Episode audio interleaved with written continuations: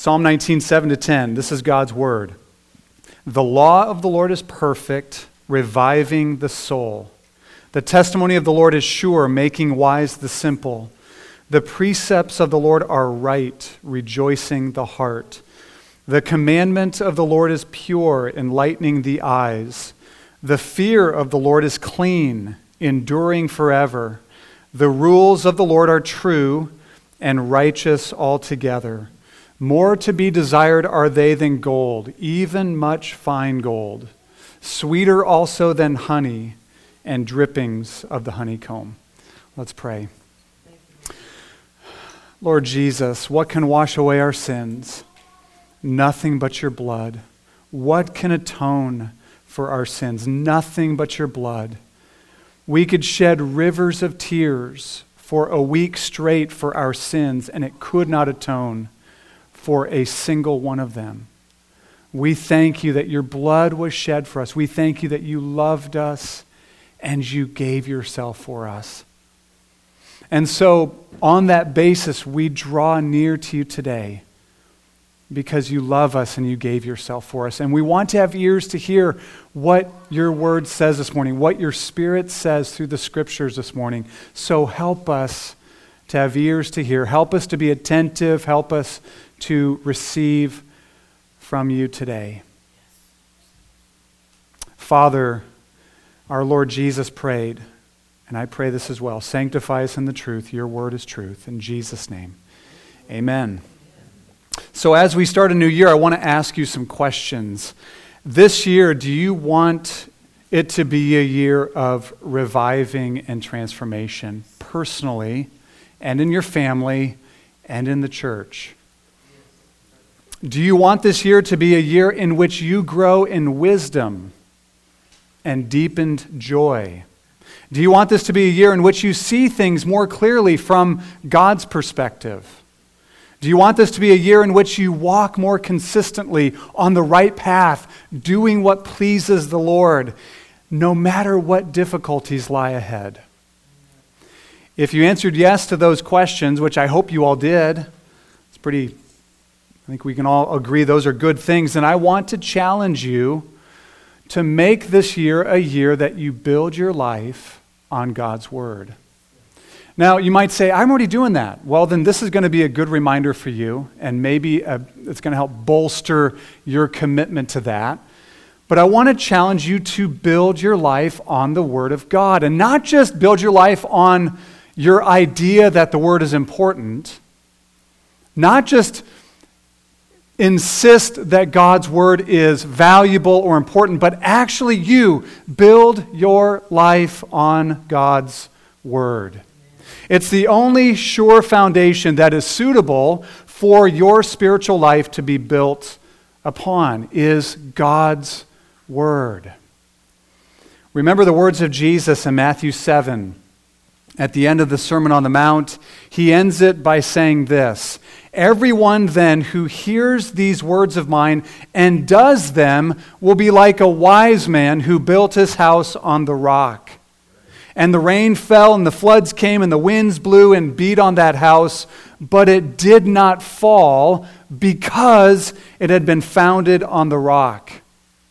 And everyone who hears these words of mine and doesn't do them is like a foolish man who built his house on the sand. And the, the rain fell, and the floods came, and the winds blew and beat against that house, and it fell, and great was the fall of that house. The difference is hearing and either doing what it says or not doing what it says. So, this morning, what I want to do with out of Psalm chapter 19, verses 7 to 10, is I want to pile reason upon reason upon reason why, by the grace of God, you should build your life on the Word of God. I want to strip away all excuses that you may have as to why this may not be a worthwhile endeavor, as to why maybe you could spend your time doing something better. There's nothing you could do more valuable than this. This is a worthwhile endeavor. And so, here we go Psalm 19, 7 to 10. I don't think there's a better place to go Psalm 19, verses 7 to 10, gives perhaps the most comprehensive summation of the sufficiency and the power of the Bible. There's so much in these four power packed verses, and you know, we could spend we could spend four weeks on this. I'm going to try to condense it in one message. So the Bears play at three o'clock, so we'll definitely be done by then, okay? I'm joking. All right. So, I want to draw your attention out of these, out of these verses to 10 reasons to build your life upon the Word of God. So much more could be said. Each of these reasons could be a sermon in, in and of itself. But this morning, just, we're just going to kind of do like a 10,000 10, elevation flyover, 10,000 foot elevation flyover. And I trust the Spirit to take and apply it to you as needed. So, 10 reasons why you should build your life on God's Word. And I'm not talking to just adults, just people over the age of 16 or 18. I'm talking to the youngest in here who can understand what I'm saying, to the oldest in here. Okay? Reason number one the Word of God is complete. Verse 7 says, The law of the Lord is perfect. There it is.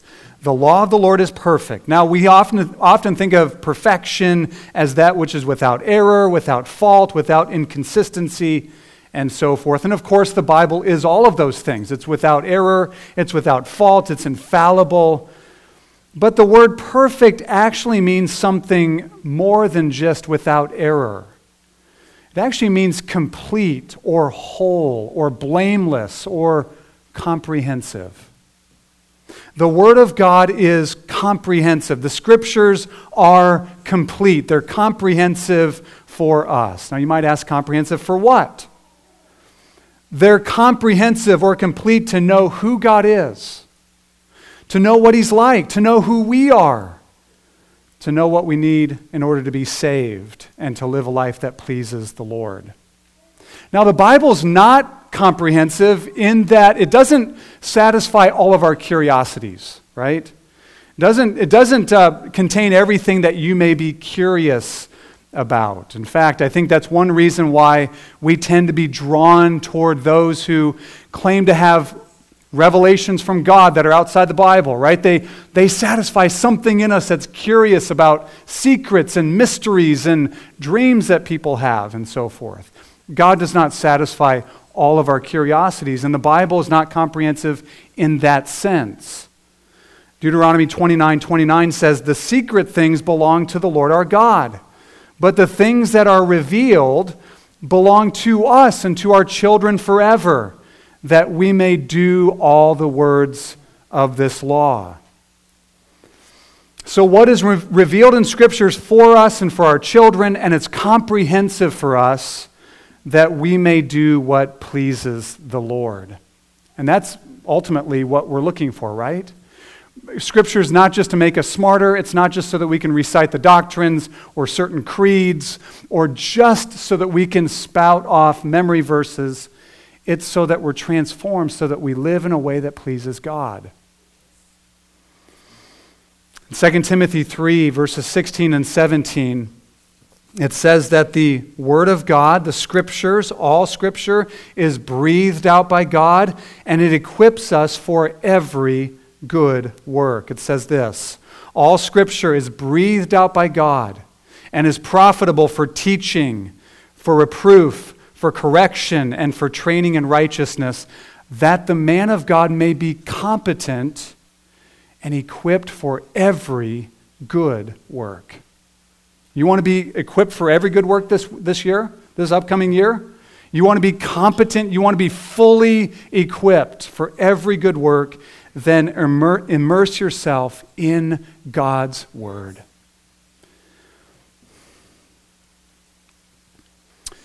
Reason number two the Word of God is powerful to transform your soul.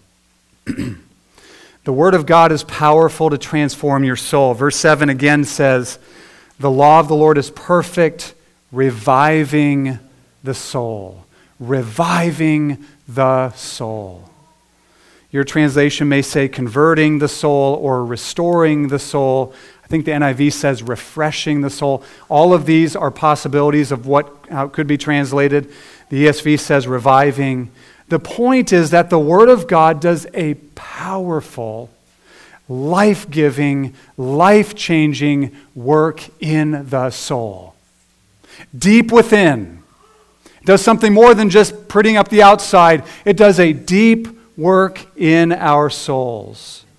First and foremost, it's through the Word of God that you and I are saved. Right? The Holy Spirit, the Spirit of God, the author of Scripture, took the gospel of Jesus Christ when you heard it and drove it into your heart and gave you new life. It's through the Word of God that we're born again. And then, as Christians, born again, the Spirit of truth takes the truth of God's Word and sanctifies us through and through. Jesus prayed in the high priestly prayer, John 17, verse, verse 17, he said, Father, sanctify them in the truth. Your word is truth. It's through the truth of God's word that we are sanctified, that we become more and more like Jesus. And again, I mentioned this earlier, but it's important to uh, recognize or see that it's the inner person that is sanctified. Of course, there may be side benefits to your physical body, right? You'll make, maybe if you the scripture gets into you, you might make better decisions and treat yourself better and take care of yourself better and all of that. But the industrial strength power of the Word of God is aimed like a laser at the soul, totally transforming. It's the soul that's transformed, it's the inner person that's made more and more like our Lord. Paul says, I think it's in 2 Corinthians 5, he says, though our outer man is wasting away, our inner man is being renewed day after day. so, do you want to experience personal revival in 2021? You want to? Yes. Then give yourself, immerse yourself in God's Word. Let the Word of Christ dwell in you richly. Listen, I'm more and more convinced that to be filled with the Spirit is so intertwined with being filled with the words of Christ. Colossians 3 16 and 17, and uh, Ephesians 5, I think it's verse 18 and 19. There's such overlap there. Be filled with the Holy Spirit, speaking to one another in psalms, hymns, and spiritual songs. That's Ephesians 5. Colossians 3, let the word of Christ dwell in you richly, addressing one another in psalms, hymns, and spiritual songs.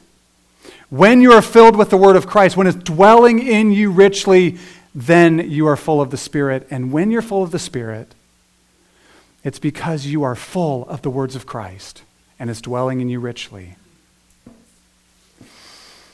Jesus said, The words that I speak to you, they are spirit and they are life. And therefore, the psalmist, Psalm 119, teaches us to pray, Give me life, Lord, according to your word. The word of God is powerful to transform your soul. And so build your life on it. Reason number three the Word of God is totally reliable. Verse 7 says, The testimony of the Lord is sure. God's Word is sure. It's trustworthy. It's reliable. It's faithful. You can take it to the bank every day of the week, all the time. God is not a man that he should lie. He's not, he's not like a son of man that he should change his mind. When he speaks, he intends to fulfill what he says. All of the Bible is totally trustworthy. Whether you're talking about the historical parts of it, or whether you're talking about the prophecies that have been fulfilled or are yet to be fulfilled, or whether you're talking about the wisdom principles or the New Testament doctrines, all of it is completely reliable. Peter. Peter was one of three of the disciples who ascended the, what's called the Mount of Transfiguration. You guys know what I'm talking about? Peter, James, and John, they were with Jesus when Jesus was changed before their eyes and he was shining brighter than the sun. That'd be a pretty amazing experience, wouldn't it? You wouldn't forget that, would you? Ever? No, you would never forget that. Peter, who was there, says something, said something fascinating and glorious about that as compared to Scripture. He says this, and we, he says, I was with him on the Mount of Transfiguration, and he, says, and we have the prophetic word or the Scriptures which are more fully confirmed, to which you will do well to pay attention, as to a lamp shining in a dark place until the day dawns and the morning star rises in your hearts. He says, I was with them there. That was an amazing experience. But we have something even more fully confirmed in the scriptures. The word, word of God is more fully confirmed in Peter's mind than the experience he had beholding the resplendent glory of Christ. I think Charles Spurgeon helps us to understand how this could be when he said the following He said, Longing as I do for a sure foundation, where shall I look? And don't we long for that? Amen. Don't we long for something sure to stand on? Longing as I do for a sure foundation, where shall I look?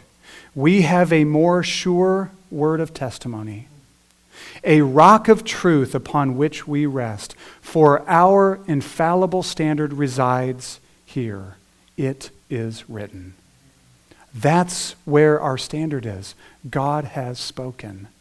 It is written. The Word of God is totally reliable, so let's build our lives on it. Reason number four the Word of God makes us wise. The Word of God makes us wise. Verse 7 says, The testimony of the Lord is sure, making wise the simple. It makes simple people wise. It gives wisdom for life. Wisdom is more than just obtaining biblical information, being able to retell the Bible stories and certain doctrines and so forth. Wisdom is knowing and applying the Word of God to life, all of life every area of life. The Word of God makes the simple person wise. Now, the simple person, it's not just talking about a young person, of course, that would they'd be included, but it's talking about a simpleton or a gullible person or someone who's easily deceived or easily tricked or just the way Proverbs describes them as the foolish person. The Word of God makes foolish people wise. The word simple actually means open minded. The Bible, the scriptures make open minded people wise. Now you might, maybe you've heard someone brag. I hope you never have. There's a, there's a good way of being open minded, right? But maybe you've heard someone brag about how open minded they are. Open to this and that and every spiritual idea and every new thing that comes at them. Christians need to learn how to be very close minded in a certain way and open minded in other ways. The Word of God makes the simple or open minded person wise. Often, our open mindedness or someone's open mindedness is the biggest problem they have because they never know what to close their mind and keep out and never know what to close their mind on in terms of truth. Christians need to know how to be closed minded, of course, in the right sort of way, and open minded in another way. We want to be teachable. We're learning something new, we want to be open minded and have someone instruct us and teach us. We want to be open minded when it comes to God's truth. We want to be corrected when we come to God's word if needed. But to be open minded in everything, or especially in everything in the realm of spiritual things, is dangerous. Inevitably, will lead to disaster. At the very least, it will keep some people in a state of perpetual gullibility and immaturity. So, how do we know what to keep out and what to let in? How do we know how to be open minded in the right kind of way and closed minded in another? Well, Psalm chapter 1 is the manual for that. Psalm chapter 1, listen to verses 1 and 2. How blessed is the man who walks not in the counsel of the wicked, nor stands in the way of sinners, nor sits in the seat of scoffers. So that's how we're to be closed minded, right? The blessed man is someone who does not listen to the counsel of the wicked. They're not standing in the way of sinners, right? They're not engaged in the way of sinners, and they're not sitting around a table with a bunch of scoffers. But the blessed man, his delight is in the law of the Lord. And on his law he meditates day and night.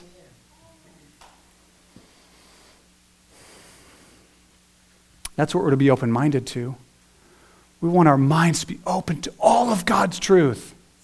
And all of it, from Genesis to Revelation. I think it was A.W. Tozer said, the whole Bible makes a whole Christian. And what is the fruit of this meditation we see in Psalm chapter 1? The fruit of this meditation on God's truth is wisdom for life. Psalm 1 3 says, This man's like a tree that's planted with roots that are growing deeper and broader. This man is, he yields fruit, right? There, he's fruitful. His leaf does not wither, he's always growing. And he prospers in all that he does. The Word of God makes you wise. So let's build our lives on it. Reason number five the Word of God fuels joy in God. I love this. Verse 8 says, The precepts of the Lord are right, rejoicing the heart. Rejoicing the heart. The message of the Bible aims at your joy. Isn't that amazing? The message of the Bible aims at your greatest joy. The psalmist who wrote Psalm 119, something it was David, others think it might have been Daniel, or anyways, doesn't matter. He said, I rejoice at your word like one who finds great spoil. Isn't that amazing? I love your word like someone who has come across great spoil and no one's around. It's all mine. Praise the Lord. Now, some might be thinking, that's not my experience. That's never been my experience when I come to the Bible. It's never been a great joy to me. It's a chore, and it's always been a chore. Well, seek God for this joy. Seek Him for it. Ask Him for it. If you're God's child, He wants His words to flood your heart with great joy.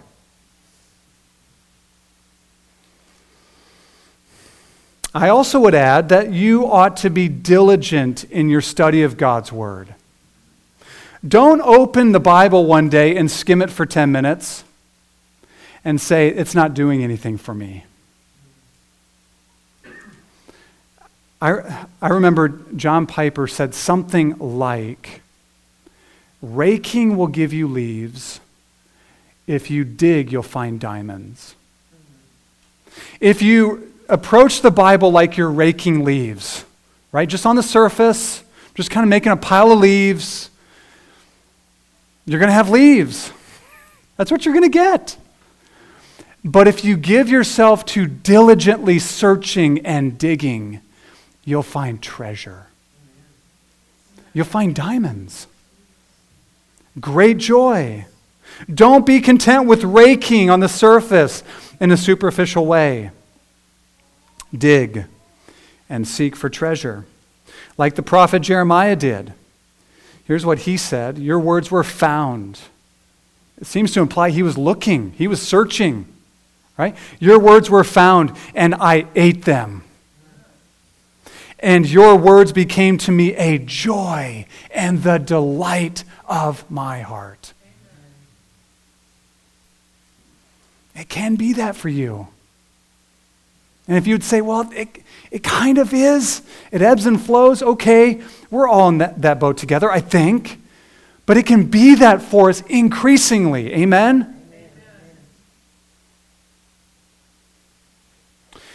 God can change your heart. He can fill you with unimaginable, incomprehensible joy at His Word. And so diligently seek this God who is the fountain of joy. And seek Him trusting the words of Jesus. I love this promise from Jesus. He said, I have said these things to you so that my joy may be in you and your joy may be full. Jesus said, The words I'm speaking, the words I give you, the words I speak to you, I speak them so that my joy may be in you. His words, when His words come, He wants them to come with joy. And when His joy's in us, then our joy will be full. And so God's word fuels our joy in God. And so build your life upon His word. Reason number six the Word of God helps us to see clearly. Verse 8 says, The commandment of the Lord is pure, enlightening the eyes. The Bible helps us to see. It helps us to see God. With the eyes of faith, it helps us to see ourselves. It helps us to see our need. It helps us to see the world for what it really is. It helps us to see through the darkness that is all around us in the world. The Word of God helps us to see spiritual reality as it truly is. And we need help seeing. Of all the people who are on the face of the earth, Christians armed with the Word of God ought to see the clearest. Not because we know everything. I mean, my goodness, we don't, there's so many things we don't know. But because we have God's revelation. Whose world is this? It's our Father's world. And He's given us His revelation. And so we ought to have our eyes wide open and see the clearest of everyone on the face of the earth. Some of the smartest people in terms of IQ are totally blind because they reject God's revelation. Stephen Hawking, I mean, brilliant man, absolutely brilliant, totally blind as to what really matters. Psalm 119, 105 says, Your word is a lamp to my feet and a light to my path. Peter says the Word of God is like a lamp shining in a dark place. J.C. Ryle, he was a bishop of the Church of England in the late 19th, early 20th centuries, at a time when the Church of England was kind of moving away from their commitment to the Scriptures, and he loved the Scriptures, and he saw his church that he belonged to losing their grip on it. And he said this The Bible is the true lantern for a dark and cloudy time. Let us beware of traveling without its light. I guarantee, I, I no doubt, that there are certain things you would never leave your home without.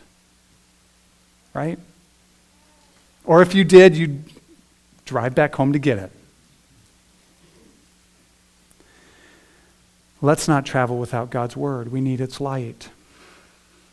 Letting the word of God get into us and shape us is like someone putting on glasses for the first time. Everything was fuzzy before. Everything was like, remember that old, that old big box TV? You guys ever tried to watch one of those recently? After having HD for 10 years? It's like, how did we watch this game? Oh my goodness, you can't see anything. It's like, it's like having one of those and then going to ultra high def. Putting on the spectacles of Scripture helps us to see. Everything becomes clear. Spurgeon said, Whether the eye is dim with sorrow or with sin, The Scripture is the skillful eye doctor and makes the eye clear and bright. The Word of God helps us to see. And oh, how in this dark day we live in, we need to see. We need to see. We don't want to have our heads buried in the sand. We don't want to just be carried along by every wave and wind of doctrine, teaching, or every wave and wind of worldliness or whatever. We need to see. And so let's build our lives on God's Word. Reason number seven the Word of God will never fade. Verse 9 says, The fear of the Lord is clean, enduring forever. We look for something, anything that will endure, right? Everything in this world is defiled by sin, and therefore it's temporary and fading away. But the Word of God, or the Word of the Lord, endures forever. Our lives are fading away like grass, but God's word will never fade. It's so important we don't trust in ourselves to keep ourselves alive through healthy eating, through fitness programs, and so forth. Our lives are a vapor. Our lives are vapors. We're here today, we're, we're gone tomorrow. And is there anything we can hold on to? Yes, the Word of God that endures. The Word of God not only endures, but it's relevant in every age. It's always green, always alive, always insightful for every new generation. We fade away, but God's Word does not fade. Isaiah 40, verse 6 to 8 says, All flesh is like grass, and all its beauty is like the flower of the field. The grass withers and the flower fades when the breath of the Lord blows on it. Surely the people are grass. You and I are grass. The grass withers, the flower fades, but the word of, the, of, of our God stands forever. When everything else gives way, when everything seems so shaky and transient, the word of our God will stand. It will endure. The gospel will never fade. So let's build our lives on it. Reason number eight. We're getting there. Oh my goodness. We won't be here till three. Reason number eight. Verse 9 says, The rules of the Lord are true. Excuse me, reason number eight. The Word of God is absolute truth. The rules of the Lord are true and righteous altogether. God's Word is true. It sounds like a truism, doesn't it? It sounds like, well, duh, we know that. We're Christians. We go to church, right? God's word is true. But it's not just true like other things may be factually true. It is truth. It is the standard of truth. It's a standard of truth because it's God's divine truth. Remember what Jesus prayed. He said, Sanctify them in the truth. And then he said this Your word is truth. Not your word is true, but your word is truth.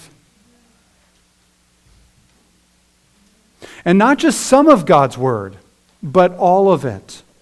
Psalm 119, 160 says, The sum of your word is truth. We live in a world of lies, right? The God of this world, the prince of the power of the air, is called the father of lies. How do we combat the lies? How do we combat the deception all around us? There's only one way, and it's with the truth. With the truth of the Word of God. How do we combat the massive proliferation of false teaching? And there is a massive proliferation of it. With the truth of God's Word.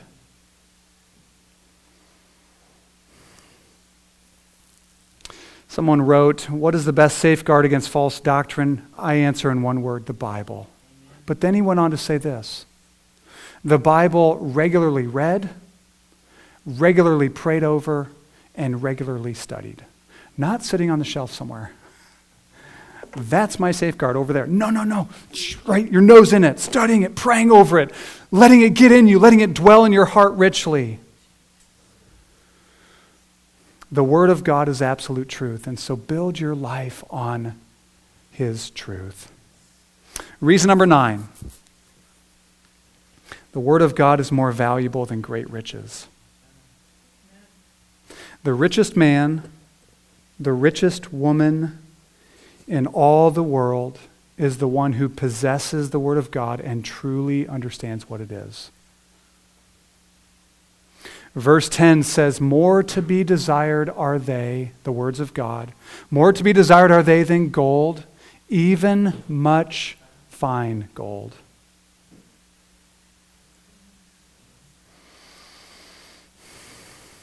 God's divine revelation in the scriptures enriches the soul to the highest degree. David says that the word of God is to be desired more than gold. And then he ups the ante and says, actually, more than much fine gold. In fact, in the original Hebrew, it goes like this More to be desired are they than gold, fine gold, even much fine gold.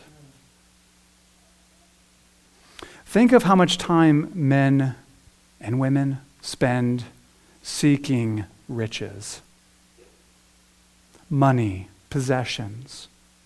Many want to be rich and spend their entire lives seeking it, and once they get it, maintaining it, right? For those who understand what God's Word is, what it truly is, what a treasure we have.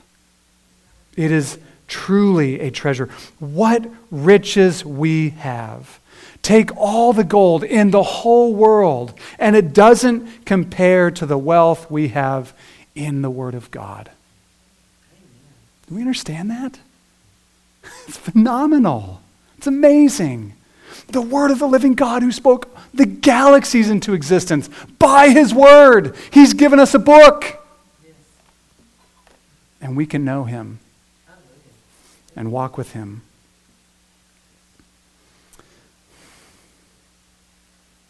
If you have God's Word, you're the richest person on the planet. Cherish it, dig into it, seek it for its truth. Seek out the truth of it as though you were seeking for hidden treasure, because you are. Build your life on God's Word. Reason number 10 the Word of God is pleasant to the soul. Verse 10 goes on to say, Sweeter also than honey and drippings of the honeycomb. Yesterday, I had this picture in my mind of you guys know the Jungle Book story. It's a, obviously, it's a book, but then there was a cartoon, and then a movie came out maybe like three or four years ago. And it made me, I, I thought of the, the bear, Baloo. Is it Baloo? who sees the honeycombs way up on the cliff and it's dripping down. And he just longs to get that honey. And so he coerces or manipulates Mo- Mowgli to climb up there and get it. And once he get it, he just devours that honey.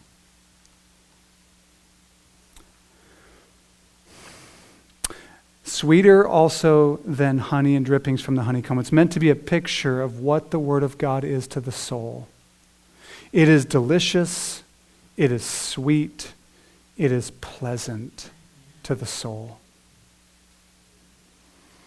Peter commands us to long for the spiritual, pure milk of the Word of God like a baby longs for his mother's milk. And then he says this right after. He says, If indeed you have tasted that the Lord is good I find that fascinating. He says, long for the pure spiritual milk so that by it you may grow up in, ter- in, in respect to salvation, if indeed you have tasted that the Lord is good. Have you tasted that the Lord is good? Have you tasted of the goodness of the Lord?